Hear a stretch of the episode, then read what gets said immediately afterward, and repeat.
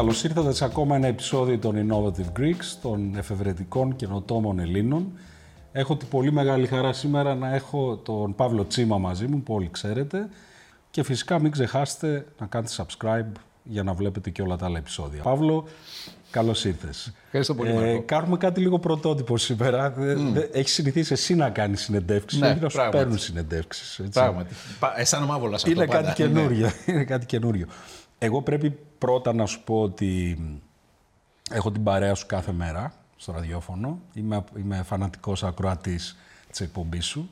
Ε, τα περισσότερα σαζάμς που κάνω καινούρια είναι είτε από την εκπομπή σου είτε από κάποιες σειρές για να βάλω στο playlist μου ε, και μου ανοίγει τα μάτια και στο επίπεδο των νέων και της ανάλυσης αλλά και της μουσικής. Και σε ευχαριστώ γι' αυτό. Χαίρομαι πολύ που το λες, γιατί το, το, από όλα τα πράγματα που μπορεί να κάνει ένας δημοσιογράφος, το ραδιόφωνο είναι η μεγάλη μου αγάπη. Είναι πραγματικά το μέσο που αγαπώ, είναι το μέσο που, πώς να πω, ε, είναι μια δουλειά που την κάνεις και ντρέπεσαι που σε πληρώνουν που να την κάνεις, γιατί είναι τόσο διασκεδαστική. Και είναι ε, πολύ ωραίο πως κάποια πράγματα, ξέρεις, ξαναεπιστρέφουν. Δηλαδή, θυμάμαι όταν πρωτοβγήκε η τηλεόραση, ειδικά η ιδιωτική τηλεόραση στην Ελλάδα, ε, και κάπως όλοι θεώρησαν ότι το ραδιόφωνο θα πεθάνει. Και τελικά, πρώτον, δεν πέθανε το ραδιόφωνο, αλλά επίσης ε, η, ιδέα ότι κάποιος σταματάει να έχει εικόνα και επικεντρώνεται σε αυτά που ακούει, ξαναγεννήθηκε φυσικά με τα podcasts. Ε, και οι άνθρωποι της δικής μου γενιάς πια θα έλεγα ότι περισσότερο ακούν παρά βλέπουν. Αυτό και είναι εντυπωσιακό, γιατί αυτό ε, πριν από μερικά χρόνια, πρόσφατα σχετικά, πριν από 4-5 χρόνια, δεν θυμάμαι, στην, σε αυτή την ετήσια έκθεση για την κατάσταση των μέσων στον κόσμο που κάνει το Reuters μαζί με το Πανεπιστήμιο της Οξφόρδης, που κάνουν ένα ετήσιο report για τις τάσεις στα media, ε, η, η βασική τους ιδέα ήταν ότι το ανερχόμενο μέσο είναι ο ήχος. Ότι η εικόνα έχει κορεστεί, το μέλλον είναι ο ήχος. Και από τότε βλέπω ότι όλες οι μεγάλες εφημερίδες του κόσμου κάνουν podcast και πάλι στα πολλά podcast. Ε, οι Times Νέας Υόρκης έχουν άπειρα podcast. Τώρα πριν από λίγο καιρό ε, ξεκίνησαν και ένα podcast που το λένε Amplifier που είναι ε, podcast για τη μουσική που σε ενημερώνει για τα καινούργια mm. πράγματα που βγαίνουν στη μουσική, τις τάσεις, καινούργια τραγούδια κλπ. Ο ήχος είναι αυτή τη στιγμή νομίζω το πιο ενδιαφέρον πεδίο, ας πούμε, για καινοτομία στα, στο πεδίο των media. Απολύτως και ξέρεις, είναι νομίζω και ένα πεδίο ακόμα και στο επίπεδο της επικοινωνίας μας με τις μηχανές. Δηλαδή, η, εποχή που οι εντολές δίνονταν με γραπτό κείμενο, ε, οι περισσότεροι λένε ότι θα εκλείψει. Δηλαδή, όταν πλέον και η Αλέξα και... Θα του μιλάς. Ναι, δηλαδή η ομιλία και στο πώς κοντρολάρεις το σπίτι σου και στο mm. πώς κοντρολάρεις τα τηλεφωνήματά σου, τη ζωή σου, είναι λογικό ε, ναι. να δουλεύει πιο εύκολα, εν πάση περιπτώσει. Έχει μια περίοδο προσαρμογής, αλλά θα δουλεύει. Άρα, ε, νομίζω ότι, ξέρεις, αυτό που πρεσβεύεις, δηλαδή το, το, την παρέα ενός ανθρώπου που μας γεμίζει με μουσική και με, ε, και με ιδέες και πληροφορίες, παραμένει σχετικά διαχρονικό, όπως φαίνεται. αυτό το οποίο επίσης είναι ενδιαφέρον και ήθελα λίγο να κουβεντιάσουμε, είναι η, η, η υπερπροσφορά πληροφορίας πλέον. Δηλαδή το ναι. ότι υπάρχει μια διάθεση ε, τόσο πολλής πληροφορίας. Ε, κάνει την ανάλυση αυτής της πληροφορίας ε, και την βέβαια συντόμευση κιόλας όλης αυτής της πληροφορίας ίσως πιο σημαντική παρά ποτέ σε ναι. αυτή τη φάση. Έτσι. εξού και και οι επιχειρήσεις όταν μιλάνε για big data, ε, πρακτικά σου λέει ότι κάποτε υπήρχε ο ενθουσιασμός της πόσες πληροφορίες μπορούμε να μαζέψουμε. Κάποια στιγμή έφτασε σε ένα όριο αυτό, σε ένα, μάλλον, ε, σε, σε, σε ένα μέγεθος που δεν μπορούσες να το επεξεργαστείς και να τραβήξεις μέσα από αυτή την πληροφορία χρήσιμες ε, ιδέες, να το πω έτσι, χρήσιμες πληροφορίες. Νομίζω το ίδιο συμβαίνει και στην πληροφόρηση, στα ναι. media. Ναι. Και εκπομπές νομίζω σαν τη δική σου ε, είναι από, από μια άποψη ένα απόσταγμα όλης αυτής της πληροφορίας, αλλά είναι επίσης νομίζω και μια ε, ενεργία, το πούμε, ε, ε, αυτό που λένε ότι τραβάω την ουσία και αφήνω απ' έξω από fake news μέχρι ε, και αυτή είναι περί μια τη διάσταση. πληροφορία. Έτσι. Ναι, νομίζω ότι αυτό είναι ένα... Αυτό επίσης είναι ένα καινούριο πράγμα. Ε, όπως κάποτε νομίζαμε ότι η εικόνα είναι ο βασιλιάς, ότι, ότι δεν έχει εικόνα είναι δευτερεύον.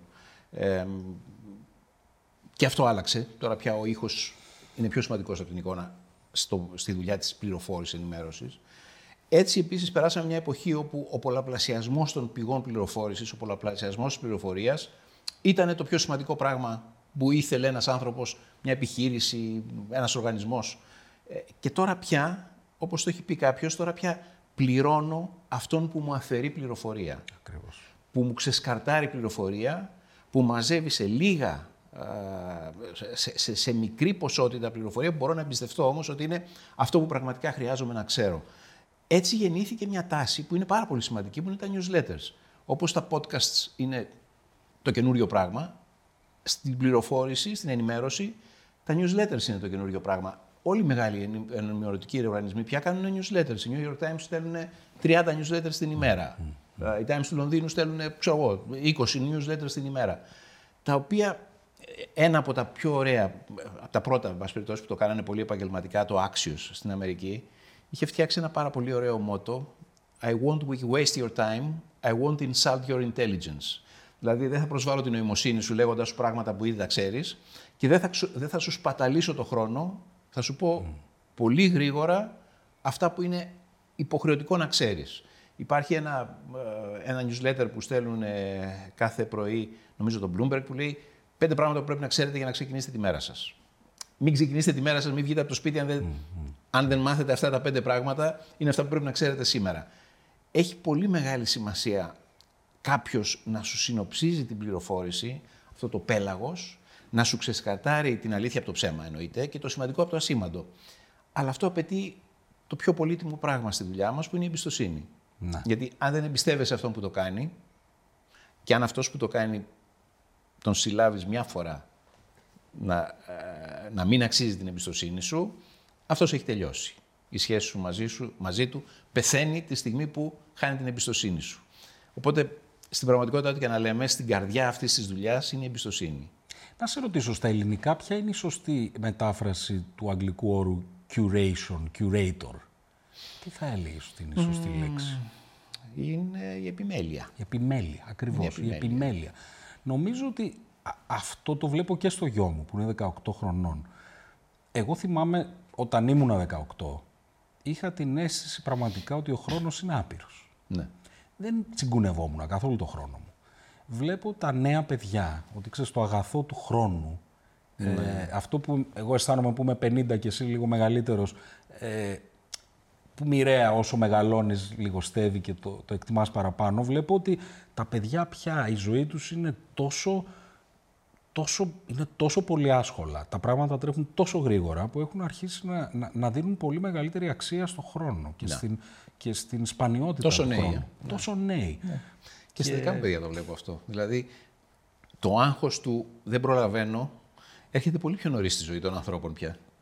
Ναι, και εκεί είναι που η, αυτό που λένε οι Αμερικάνοι curated experiences, ας πούμε. Ναι. Δηλαδή, εμπειρίες που κάποιος έχει επιμεληθεί για σένα. Είτε αυτό είναι πληροφορία. Έτσι έχει φιλτράρει. Είτε αυτό είναι ταξίδι, είτε αυτό είναι ρούχα, είτε αυτό είναι οτιδήποτε. Η έννοια της επιμέλειας που βγάζει το σκάρτο ή το περιττό και σου δίνει τον αφρό, είναι ακόμα και επιχειρηματικά, νομίζω, πλέον ε, σε ένα, μια, μια ε, περιοχή που ανθίζει, ας πούμε, από, αν, ανθεί μάλλον. Ε, αυτό που ήθελα να σε ρωτήσω είναι, για να πάρουμε λίγο τα πράγματα από την αρχή, γιατί είσαι ε, από μόνος σου ε, και λόγω του επαγγελματός σου και λόγω της ηλικίας σου ε, έχεις, έχεις δει ένα κομμάτι της σύγχρονης, ας το πούμε, ελληνικής ιστορίας με ένα μάτι, νομίζω, πάντα αρκετά ψύχρεμο, ε, χωρίς ποτέ να είσαι πραγματικά συγκαταβατικός. Δηλαδή, έχεις μια ηρεμία, αλλά δεν είσαι και, πώς το λένε, δεν κάνεις και την πάπια, ας πούμε, Α- άμα, ακόμη άμα και την ακουστεί εποχή κάτι. που ήμουνα, πώς να πω, πολιτικά ενεργός, δηλαδή ήμουν ενταγμένος σε ένα κόμμα και μ, δραστηριοποιούμουν εκεί, δεν ήμουν ποτέ φανατικός. Είχα πάντα την, ή προσπαθούσα να έχω, ας πούμε, ένα πιο ψύχρεμο μάτι. ακόμη και αυτά που έλεγα ο ίδιος, να τα ξανασκέφτομαι αφού τα έχω εκφωνήσει. Τι είπα τώρα. Α, ήθελα να ξεκινήσω λοιπόν από αυτό. Ε, ξέρω ότι τελείωσε στη νομική ε, Αθηνών Ναι. ε, και ξεκίνησε ως δικηγόρος.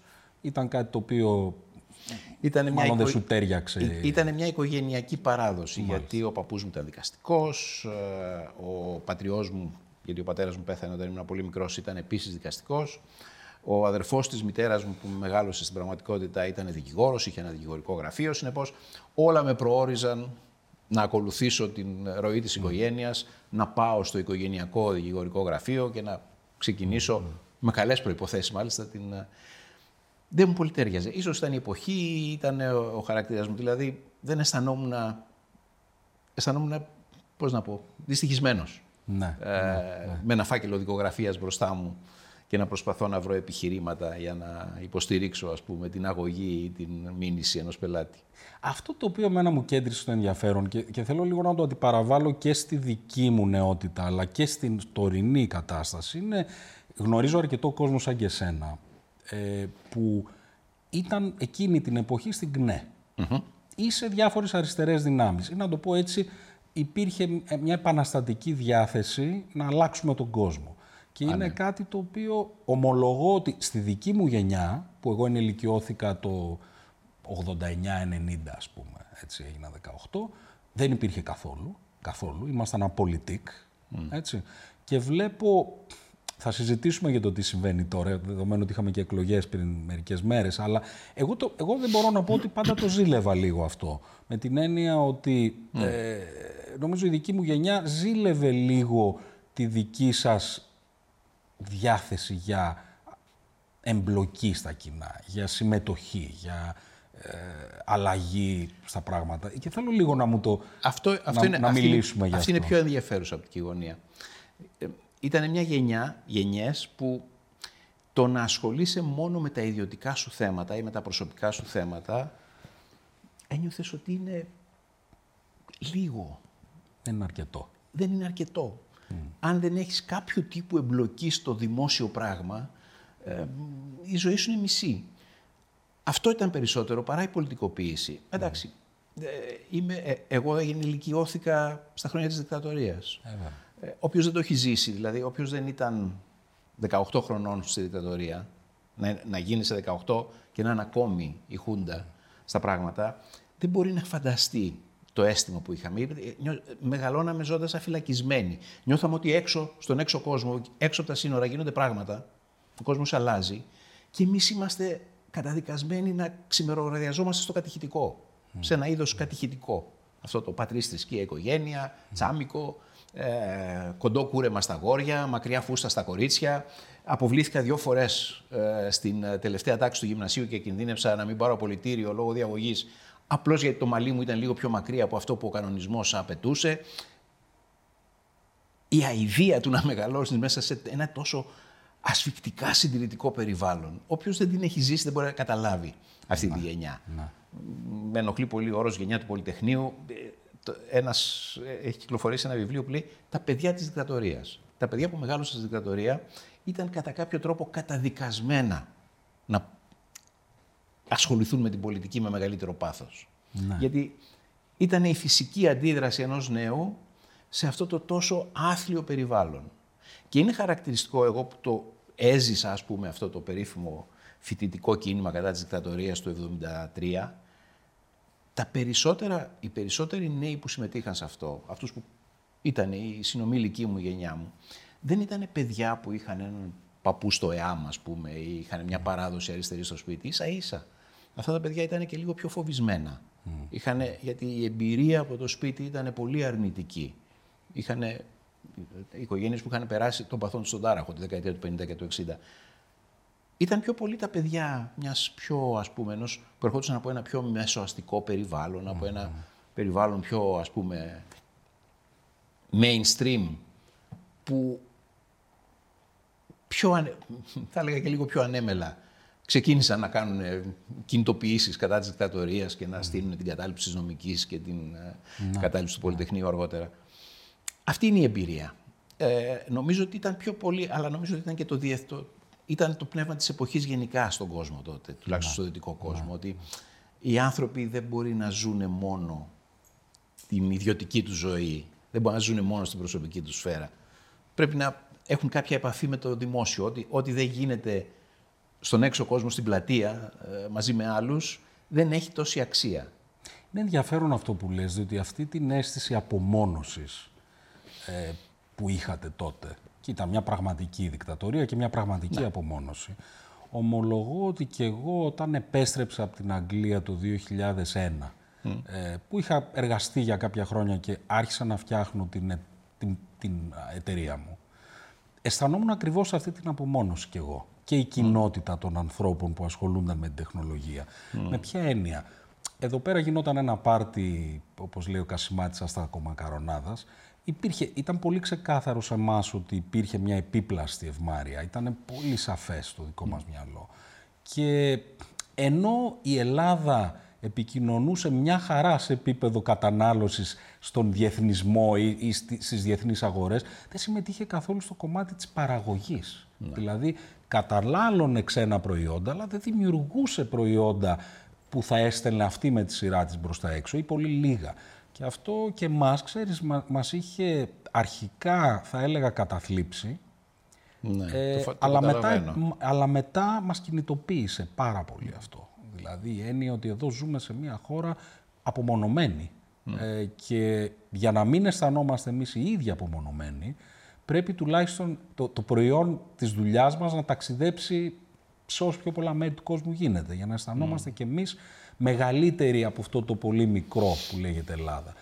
Η δική μου θεωρία είναι ότι εμείς, εμείς λέω η γενιά του 73 γεννηθείς είμαι εγώ, ε, ήταν μια γενιά που νομίζω ότι έζησες πολύ έντονα το γιαπισμό και το απολυτικ των 80s, αλλά ήταν και μια γενιά που έζησε πολύ έντονα και αυτή την επίπλαστη ευμάρεια της Ελλάδας σε, και, και, και πολλοί πιστεύω ότι κλώτσισαν σε αυτό. Ζητώντας τι, κάτι πιο δημιουργικό. Ζητώντας κάτι, πιο δημιουργικό και μια συμμετοχή ε, ε, στον κόσμο, μιας, μια έννοια ε, ας πούμε του, αυτού που λένε citizen of the world, πολίτης του κόσμου. Δεν αισθανόμασταν πολίτες του κόσμου, αισθανόμασταν ε, πεινασμένοι καταναλωτές ξένων προϊόντων. Ναι.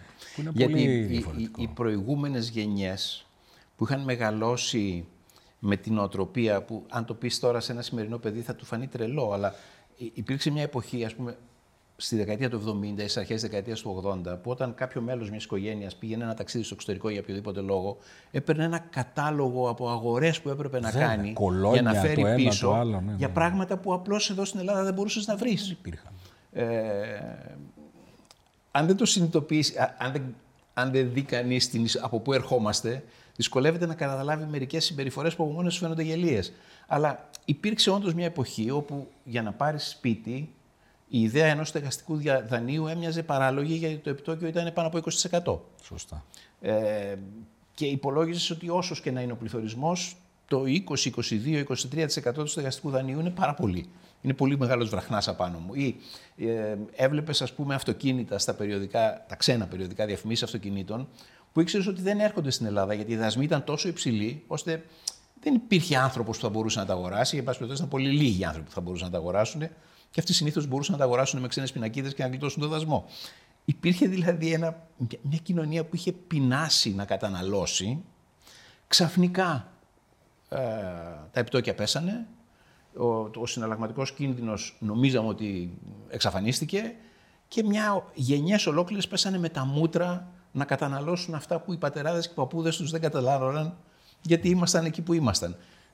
Είναι μια από τις πιο ωραίες δημοσιογραφικές εμπειρίες Τότε δεν καταλάβαινα τη σημασία του, μετά το κατάλαβα, μετά, την, μετά το 2010. Ήταν ε, ο Θόδωρος Πάγκαλος στο Υπουργείο Εξωτερικών και μου λέει θέλεις να έρθεις αύριο το πρωί στο Υπουργείο να είσαι μάρτυρας μια ιστορική στιγμής; Ήταν η στιγμή που εξοφλούσαμε το δάνειο της χρεοκοπίας του 1890, του Τρικούπη, εν πάση περιπτώσει. Ήταν η στιγμή που η Ελλάδα εξόφλησε το δάνειο της χρεοκοπίας της του, 10, του, του τέλους του 19ου αιώνα. Ναι. Εγώ έχω ζήσει, το θυμάμαι ας πούμε, όπου ε, τα σπίρτα και το ενόπνευμα ήταν του μονοπωλίου και Οι τράπουλες ήταν του μονοπωλίου. Ένα από τα πιο χαρακτηριστικά ε, αιτήματα κάποιου που ταξίδευε στο εξωτερικό είναι φέρουν μια πλαστική τράπουλα χαρτιών, ξέρεις, τράπουλα παιχνιδιού, διότι εδώ κυκλοφορούσαν κάτι άθλιες χαρτονένιες τράπεζες, ε, τράπουλες που ήταν του μονοπωλίου και οι οποίες την τρίτη φορά που τις χρησιμοποιούσες είχαν αρχίσει να σκίζονται.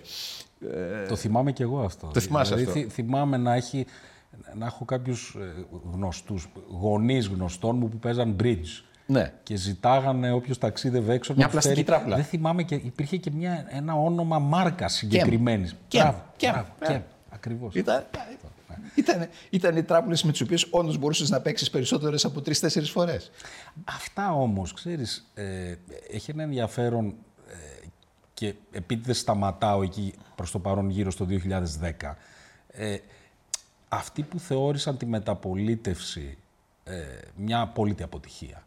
Δηλαδή, νομίζω πάρα, πάρα πολύ νεότερος ειδικά κόσμος θεώρησε ότι αυτοί που κάναν κουμάντο από το 1973 μετά την πτώση της Χούντας μέχρι το 2010 ουσιαστικά απέτυχαν. Δηλαδή, ε, χτίσαν ένα οικονομικό μοντέλο το οποίο δεν δούλευε, δημιούργησαν, αν θες, μια σχετικά χιδαία κουλτούρα επίδειξης και πρόκλησης, δημιούργησαν πολλά δεινά, εν πάση περιπτώσει.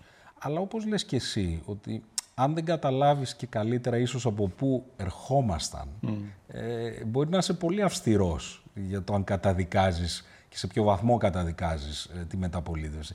Θέλω να σε ρωτήσω λίγο, εσύ πώς αξιολογείς Εγώ, να- αυτή την περίοδο; Σε διακόπτω Ναι, ναι, να σου βέβαια. πω. Εγώ θεωρώ ότι θα έπρεπε όλοι, θα έπρεπε, ενδεχομένως θα έπρεπε να, να υπάρχει σαν α, μ, προτινόμενο ανάγνωσμα για τους μαθητές. Να διαβάσουμε, γιατί και εγώ το έκανα πρόσφατα, τη στατιστική επετηρίδα, την ετήσια της Εθνικής Στατιστικής Υπηρεσίας, το 1975, δηλαδή την πρώτη χρονιά της μεταπολίτευσης.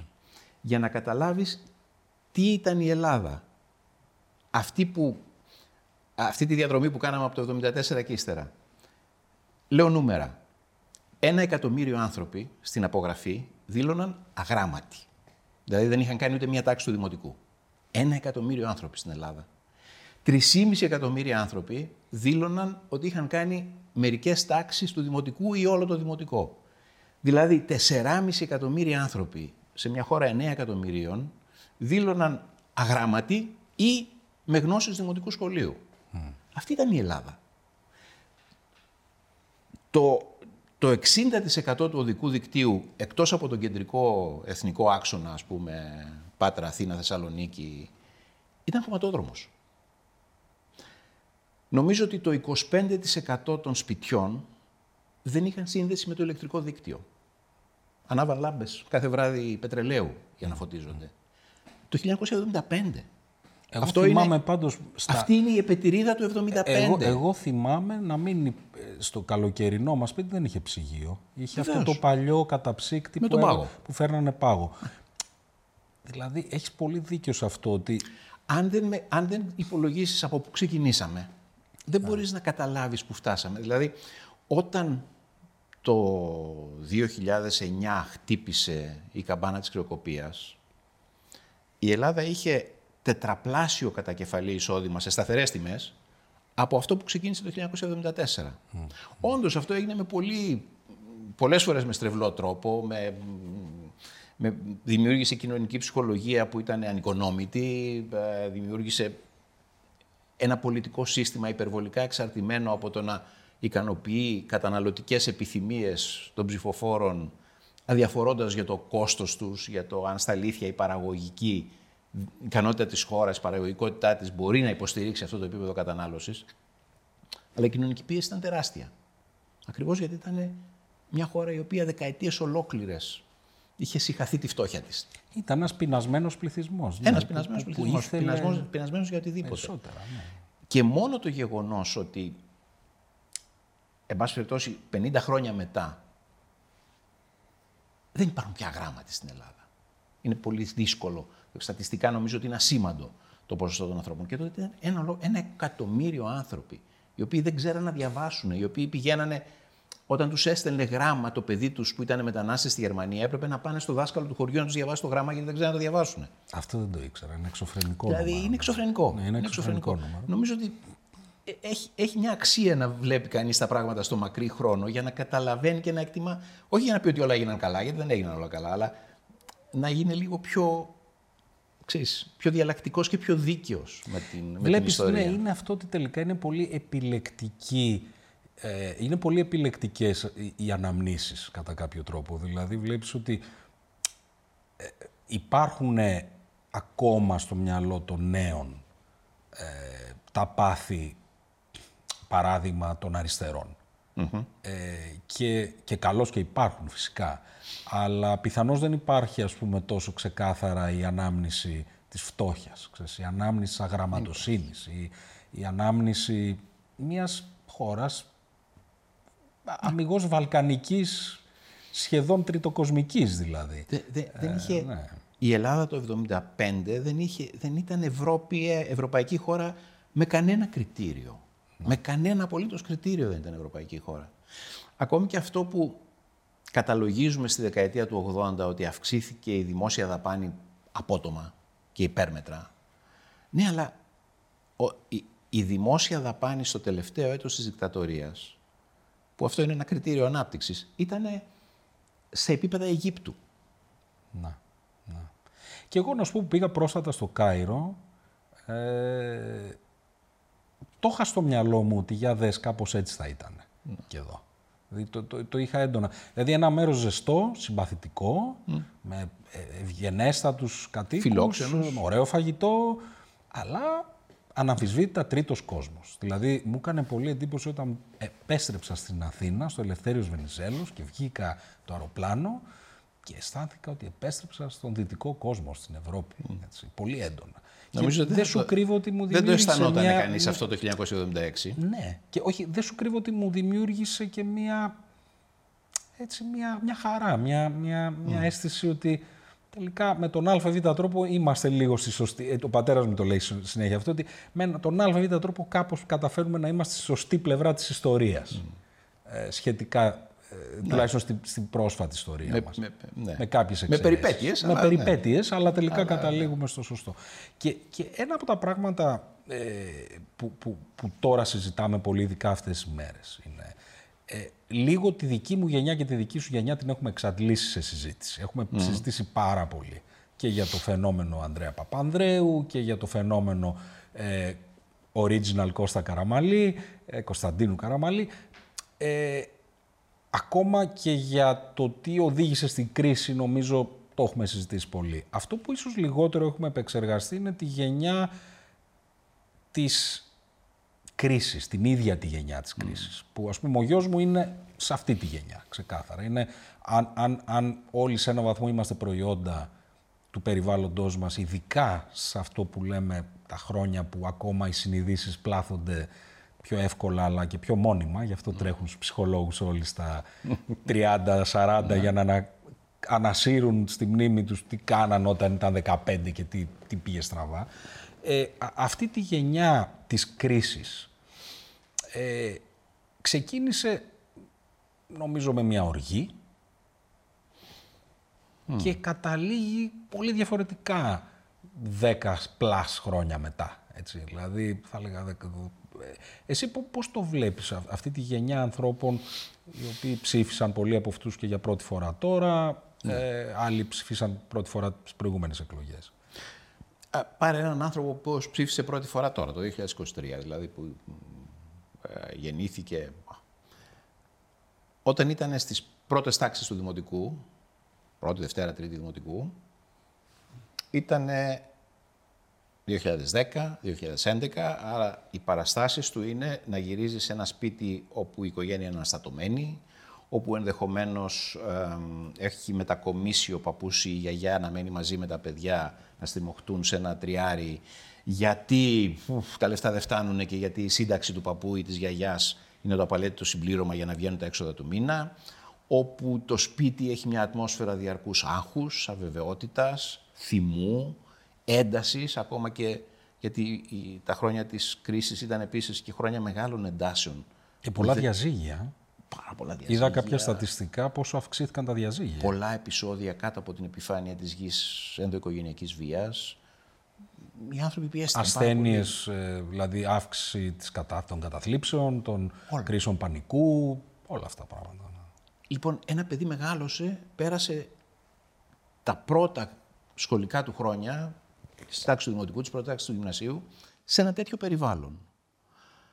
Και πάνω που άρχισε να ανασένει, ε, ήρθε η, ε, ο COVID και του είπανε τώρα δεν θα πηγαίνεις καν σχολείο, θα κάθεσαι σπίτι, σε ένα σπίτι όπου είναι η μαμά, ο μπαμπάς, ο μικρότερος αδερφός, ο παππούς, η γιαγιά και δεν έχει, ανάσα, δεν έχει αέρα να ανασάνει. Πρέπει να βγει στο παράθυρο για να ξεχάσει όλο αυτόν τον κόσμο που είναι μέσα στο σπίτι του. Και σκέψου τώρα αυτό το παιδί, συμβαίνει αυτό που συμβαίνει στα Τέμπη, ένα δυστύχημα που αφορά τη γενιά του, γιατί κατά σύμπτωση το τρένο ήταν γεμάτο φοιτητές που γύριζαν από την Καθάρα Δευτέρα στο πανεπιστήμιό τους. Γίνεται έξαλλος. Πραγματικά είναι θυμωμένος, πραγματικά αισθάνεται ότι έγινε κάτι εις βάρος του προσωπικά. Αλλά εξηγείται. Πώς θα εξελιχθεί αυτή η γενιά έχει ενδιαφέρον.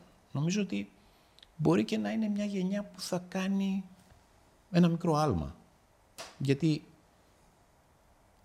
γεννήθη, μεγάλωσε ξέροντας ότι τίποτε δεν είναι δεδομένο, ότι δεν είναι καθόλου βέβαιο ότι η ζωή του θα είναι καλύτερη από τη ζωή των, των γονιών του, της γενιάς των γονιών του, μπορεί να είναι πολύ χειρότερη, άρα πρέπει να, πρέπει να, να το διεκδικήσει, πρέπει να δουλέψει γι' αυτό, πρέπει να... Από αυτή την άποψη μπορεί αυτή η γενιά να μας ξαφνιάσει ευχάριστα. Ή, εν πάση περιπτώσει, να κάνει κάτι διαφορετικό, να αλλάξει μερικά πράγματα από αυτά που λέμε δεν αλλάζουν στην Ελλάδα, γιατί έτσι είναι η Ελλάδα. Αυτά τα παιδιά μπορούν να το αλλάξουν ακριβώς επειδή βασανίστηκαν τόσο πολύ και πιέστηκαν τόσο πολύ στα χρόνια που τα διαμόρφωσαν. Γιατί διαμορφώθηκαν μέσα σε ένα τέτοιο περιβάλλον. Αυτό που λες είναι ενδιαφέρον. Ε, ε, ο Μάλκομ Gladwell, ο οποίος έχει γράψει διάφορα έξυπνα βιβλία όπως τα Outliers και τα λοιπά ε, και είναι πολύ ε, αν θες το δικό μου κύκλο των, ε, της τεχνολογίας είναι από τους να. ανθρώπους που διαβάζονται εύκολα και ακούγονται ακόμα πιο εύκολα γιατί κάνει και podcast. Αυτός μιλάει πάντα με στατιστικά, δηλαδή αυτός ε, ξεκινάει πάντα με, με δεδομένα. Και αυτά τα οποία λέει ε, έχουν μια δημιουργική αφετηρία τα δεδομένα, αλλά μετά το πάει σε, σε, σε, σε επίπεδα πολύ, πολύ πιο δημιουργικά θα έλεγα. Λοιπόν, ένα από τα πράγματα τα οποία έχει βρει ο Malcolm Gladwell είναι την έννοια των χρήσιμων δυσκολιών. Δηλαδή, έχει πάει και έχει κοιτάξει ε, ανθρώπους οι οποίοι έχουν πετύχει πολλά στη ζωή τους, είτε επιστήμονες, είτε επιχειρηματίες κτλ. Και προσπάθησε να βρει τι κοινό στοιχείο είχαν όλοι αυτοί μεταξύ τους. Ποιο, από όλα τα, τα, από όλα τα, τα διαφορετικά χαρακτηριστικά τους υπάρχει κάποιο χαρακτηριστικό το οποίο να να είναι πιο κοινό από οποιοδήποτε άλλο χαρακτηριστικό και βρήκε τις χρήσιμες δυσκολίες τις ονόμασε. Δηλαδή, σου λέει ότι αυτά τα παιδιά είχαν κάποιες δυσκολίες στο σπίτι τους, είχαν κάποιες μαθησιακές δυσκολίες, δυσλεξία ή οτιδήποτε. Πάντως υπήρχε στην παιδική τους και εφηβική τους ηλικία κάποια δυσκολία την οποία έπρεπε να υπερβούν. Και αυτό με έναν τρόπο τους έκανε καλύτερους ε, στον πραγματικό στίβο της ζωής. το οποίο εγώ το βρήκα έτσι πάρα πολύ ενδιαφέρον και πολύ αισιόδοξο. Και τώρα βέβαια ε, είναι, είναι πάντα αυτά τα πράγματα όταν δεν βασίζονται σε δεδομένα και προσωπική, ε, αν θες παρατήρηση, δεν μπορεί να είναι ασφαλή. Αλλά εγώ αυτό το οποίο έχω παρατηρήσει και αναρωτιόμουν αν το έχεις παρατηρήσει κι εσύ, είναι ότι νεότεροι άνθρωποι που τους βλέπω και στη δουλειά, και τους βλέπω και στην αγορά, στα μαγαζιά, στα εστιατόρια, οπουδήποτε. Έχουν μια μεγαλύτερη ευγένεια και υπομονή από mm. τη δικιά μας γενιά σίγουρα και ακόμα πιο πίσω. Ναι. Δηλαδή υπάρχει μια υγιή στοικότητα και μια υγιής ευγένεια που μοιάζει με φυσική ευγένεια ε, και μια μεγαλύτερη ηρεμία. Έτσι αισθάνομαι. Δεν ξέρω, εσύ το έχεις παρατηρήσει αυτό. Ότι είναι πιο ευγενείς σε γενικές γραμμές οι νεότεροι από τους παλιότερους; Το βλέπω. Καταρχήν, αυτό μπορεί να το, η παρατήρηση μπορεί να ισχύει για το άμεσο επαγγελματικό μου περιβάλλον. Βλέπω τα νέα παιδιά που μπαίνουν στη δημοσιογραφία, τα οποία καταρχήν μπαίνουν με πολύ ισχυρότερα μαθησιακά προσόντα. Δηλαδή, ξέρουν πολύ περισσότερα πράγματα και ξέρουν τον κόσμο καλύτερα από ό,τι τον ξέρανε οι παλιότερες γενιές που πρώτον μπαίνανε στην δημοσιογραφία. είναι πολύ καλύτεροι στη δουλειά τους από ό,τι ήταν οι αντίστοιχοι εμείς, ας πούμε, όταν ξεκινούσαμε και κατοπινή από εμάς. Ε, και είναι πολύ καλύτερα προσαρμοσμένοι στην, στο teamwork, στην συλλογική εργασία. Μπορούν να δουλεύουν καλύτερα με τους άλλους ανθρώπους.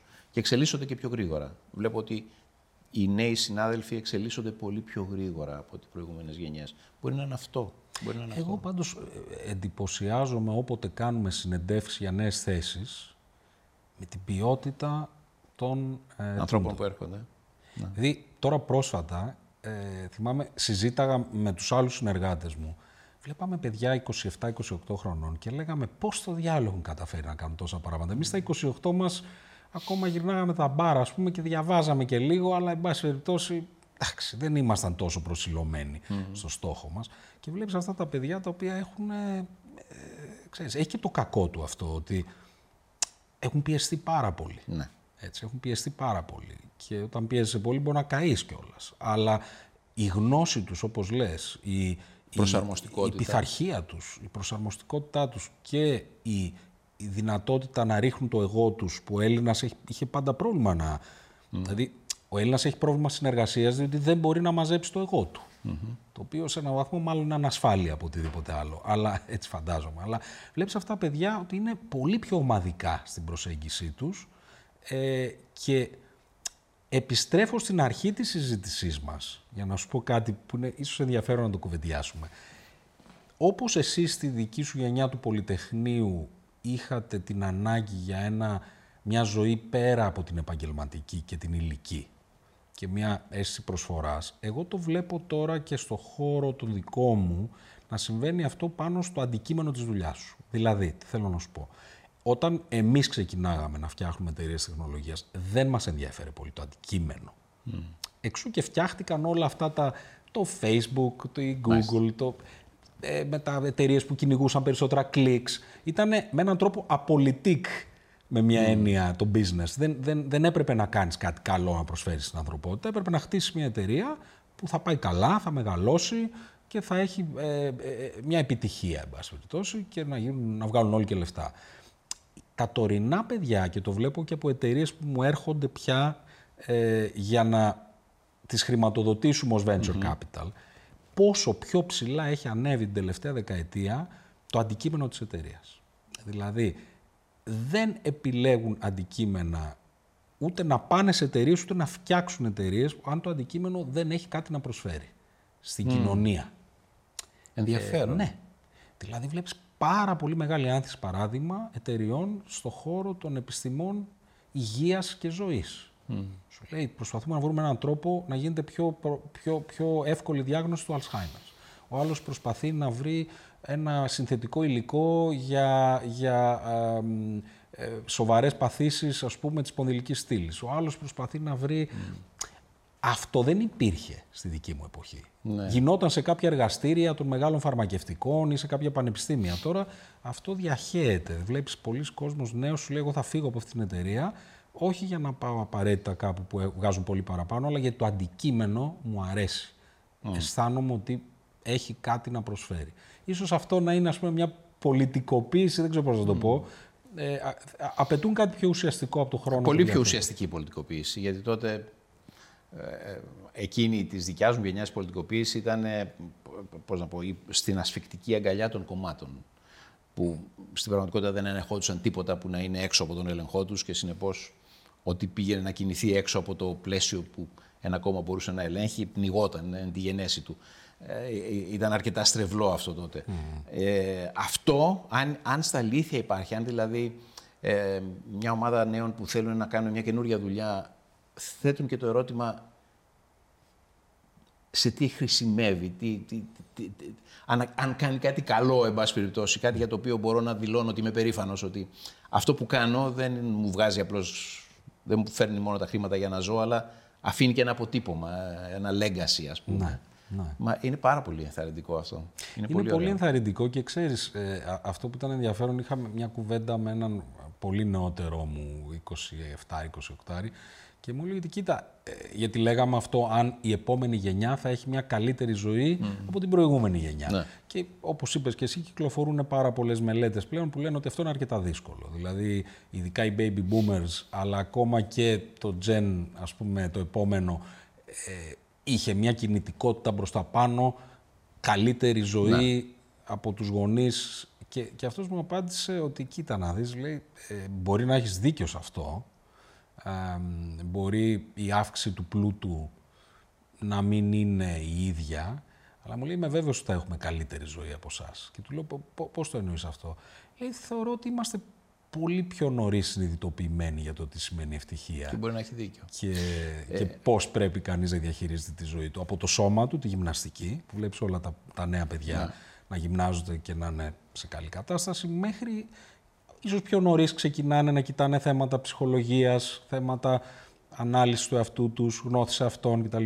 Αν ισχύει κάτι τέτοιο, Ναι, άσχετα καλό. με το αν θα είναι πιο πλούσιοι ή όχι, πιθανώς να έχουν καλύτερη ζωή. Η δικιά μου λίγο πρόχειρη ανάλυση είναι ε, ότι εκεί γύρω στο 2007, 2007-2008, ε, ενηλικιώθηκε μια γενιά η οποία με σοκ πρώτη φορά διαπίστωσε ότι αυτό με το οποίο την είχαν γεννήσει οι γονείς της, αυτό που ήταν στο μυαλό των γονιών τους, ότι αυτά τα παιδιά ασφαλώς θα ζήσουν καλύτερα από εμάς, με τον ίδιο τρόπο που εμείς ζήσαμε καλύτερα από τους πατεράδες μας και οι κατερα- πατεράδες μας καλύτερα από τους παππούδες μας. Εκεί γύρω στο 2007, νομίζω, ενηλικιώνεται μια γενιά που με τρόμο και με σοκ ανακαλύπτει ότι όχι δεν είναι έτσι. Εγώ θα ζήσω χειρότερα, κινδυνεύω να ζήσω χειρότερα από τους γονείς μου. Και αντιδρά πολύ οργισμένα σε αυτό. Ας πούμε, η γενιά που βγήκε στον δρόμο μετά τη δολοφονία του Αλέξη Γρηγορόπουλου ήταν αυτή η γενιά. Η γενιά που κατέβαινε και έκανε καταλήψεις στα πανεπιστήμια εναντίον των μεταρρυθμίσεων της Μαριέτας Γιαννάκου ήταν αυτή η γενιά. Αντιδρούσαν γιατί ήταν η πρώτη φορά που ανακάλυπταν ότι θα είναι η πρώτη γενιά στην ιστορία της Ελλάδας που θα ζήσει χειρότερα από τη γενιά των γονιών τους. Και αντιδρούσαν πάρα πολύ οργισμένα σε αυτό. Ε, είναι χαρακτηριστικό ότι αν δούμε την ανάλυση της ψήφου, αφού είχαμε εκλογές πρόσφατα, το 2007 είναι η πρώτη φορά που υπάρχει ένα χάσμα ανάμεσα στον τρόπο που ψηφίζουν οι νεότεροι και στον τρόπο που ψηφίζουν οι μεγαλύτεροι. Το 2000, μέχρι τότε, η, σε όλες τις εκλογές από τη μεταπολίτευση και ύστερα, η ηλικιακή κατανομή της ψήφου ήταν σχετικά ομοιογενής. Οι οικογένειες ψήφιζαν το ίδιο πράγμα, ο παππούς, ο πατέρας και το παιδί. Ε, υπήρχαν πάντα εξαιρέσεις φυσικά, αποκλήσεις, αλλά γενικά η οικογένεια είχε ομοιογενή πολιτική συμπεριφορά και ξαφνικά το 2007 στα στοιχεία του exit poll προκύπτει ότι οι κάτω των 30 ψήφισαν πολύ διαφορετικά από τους γονείς τους. Πρώτη φορά αυτό παρατηρείται με τρόπο που να είναι στατιστικά ενδιαφέρον. Ήταν ένα σοκ, το οποίο συνέχεια διευρυνόταν. Δηλαδή το 12 ήταν ακόμη πιο έντονο, το 15 ήταν ακόμη πιο έντονο και ούτω καθεξής.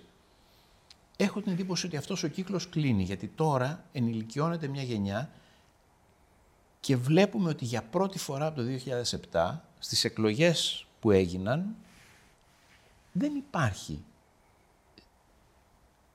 οι νέοι να ψηφίζουν άλλο τους μεγαλύτερους. Ναι, αυτό έκλεισε. Τα σε κόμματα αυτές στους τις νεότερους, στους 17-24, παίρνουν, είναι, εν πάση περιπτώσει, με την ίδια πάνω κάτω σειρά δύναμης που είναι και στους 50 Που ακόμα και στις προηγούμενες του 19 ήταν υπήρχε έτσι. Δεν ήταν χάσμα. έτσι, όχι. Υπήρχε διαφορά μεγάλη. Άρα αυτή η γενιά που ενηλικιώθηκε ή ενηλικιώνεται τώρα είναι η πρώτη γενιά που το σοκ αυτό, ότι εμείς θα ζήσουμε χειρότερα από τους γονείς μας, που είναι παράλογο, είναι μ, κόντρα στη φύση των πραγμάτων ε, και αντιδρά οργισμένα σε αυτό και γίνεται πιο ριζοσπαστική, γίνεται πιο θυμωμένη.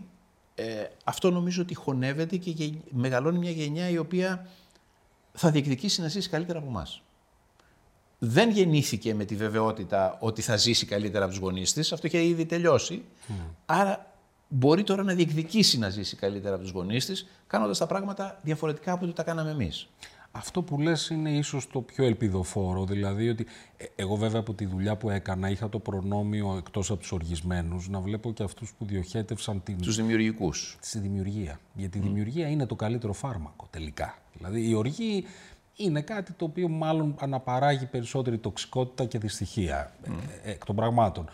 Ε, Η δημιουργία αντιθέτως σε πάει σε έναν άλλο δρόμο και εγώ είχα, αν εγώ είχα μια μεγάλη ευτυχία στη, στο, στο επάγγελμα που έτυχε να κάνω και έτυχε να βρεθώ στον χώρο της τεχνολογίας που ήταν κάτι καινούριο, ειδικά στην Ελλάδα, είχα αυτή τη μεγάλη ευτυχία να είμαι ανάμεσα σε ανθρώπους που πράγματι δεν ήταν από ε, προνομιούχο περιβάλλον, αλλά μπορούν να, να, θα μπορούσαν να ήταν εξίσου οργισμένοι με άλλους. Ε, όμως διοχέτευσαν αυτήν την, αυτήν την, αν θες, στενοχώρια, αυτή την ανασφάλεια σε, σε, σε, σε κάτι πάρα πολύ δημιουργικό. Και αυτό ήταν το μεγάλο προνόμιο, ας πούμε, για μένα, σαν εμπειρία ζωής. Από την άλλη, βλέπω... Το ζηλεύω αυτό. Το ότι αυτό που έκανες έφερες σε επαφή πρώτα απ' όλα με νέους ανθρώπους, οι οποίοι όμως είχαν την αγωνία και την ανησυχία να κάνουν κάτι καινούριο, να κάνουν κάτι. Ναι, αυτό ξέρεις ήταν το πιο ευχάριστο πράγμα, διότι ξεκίνησε σαν μια πολύ μικρή κοινότητα και τώρα είναι ένα σεβαστό κομμάτι του ΑΕΠ. Αυτή η κοινότητα ανθρώπων, που εγώ θεωρώ ότι είναι μια πολύ υγιής κοινότητα και οι αρχές της όμως, αυτό είναι το πιο ενδιαφέρον, τις αρχές που διέπουν αυτή την κοινότητα πια τις βλέπω και σε πολλούς άλλους Από και νέους και λιγότερο νέους ανθρώπους. Διότι ξέρεις κάτι το οποίο σε κάνει ευτυχή είναι, έχει μια μεταδοτική ικανότητα, κάτι που δουλεύει. Mm.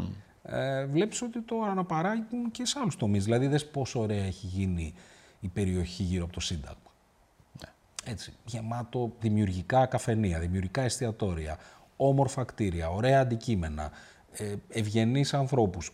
Όλο αυτό δεν έχει να κάνει με τεχνολογία, αλλά έχει να κάνει με το ίδιο πνεύμα, αν mm. θες, αισιοδοξίας, δημιουργίας ε, και προσήλωση σε μια ποιότητα στα πράγματα. Ξέρεις, αυτό που λες, ας πούμε, ότι αυτό που μου έλαχε να κάνω θα το κάνω καλά. Θα είμαι ναι. περήφανος γι' αυτό.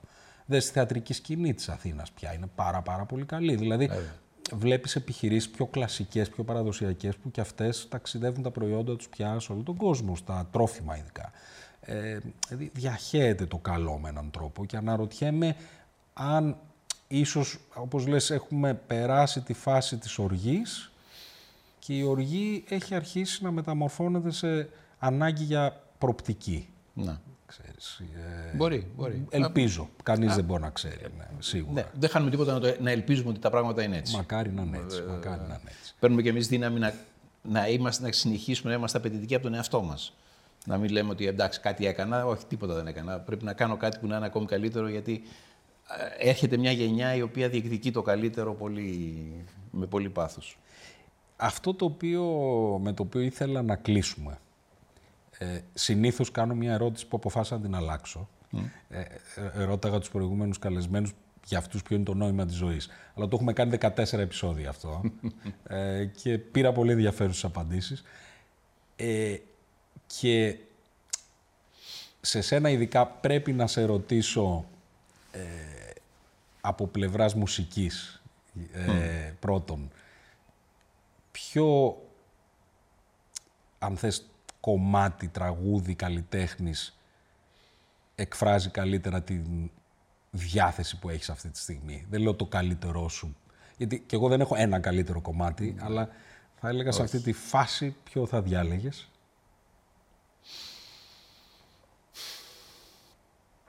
Σε αυτή τη φάση θα διάλεγα το τελευταίο άλμπουμ του Bob Dylan.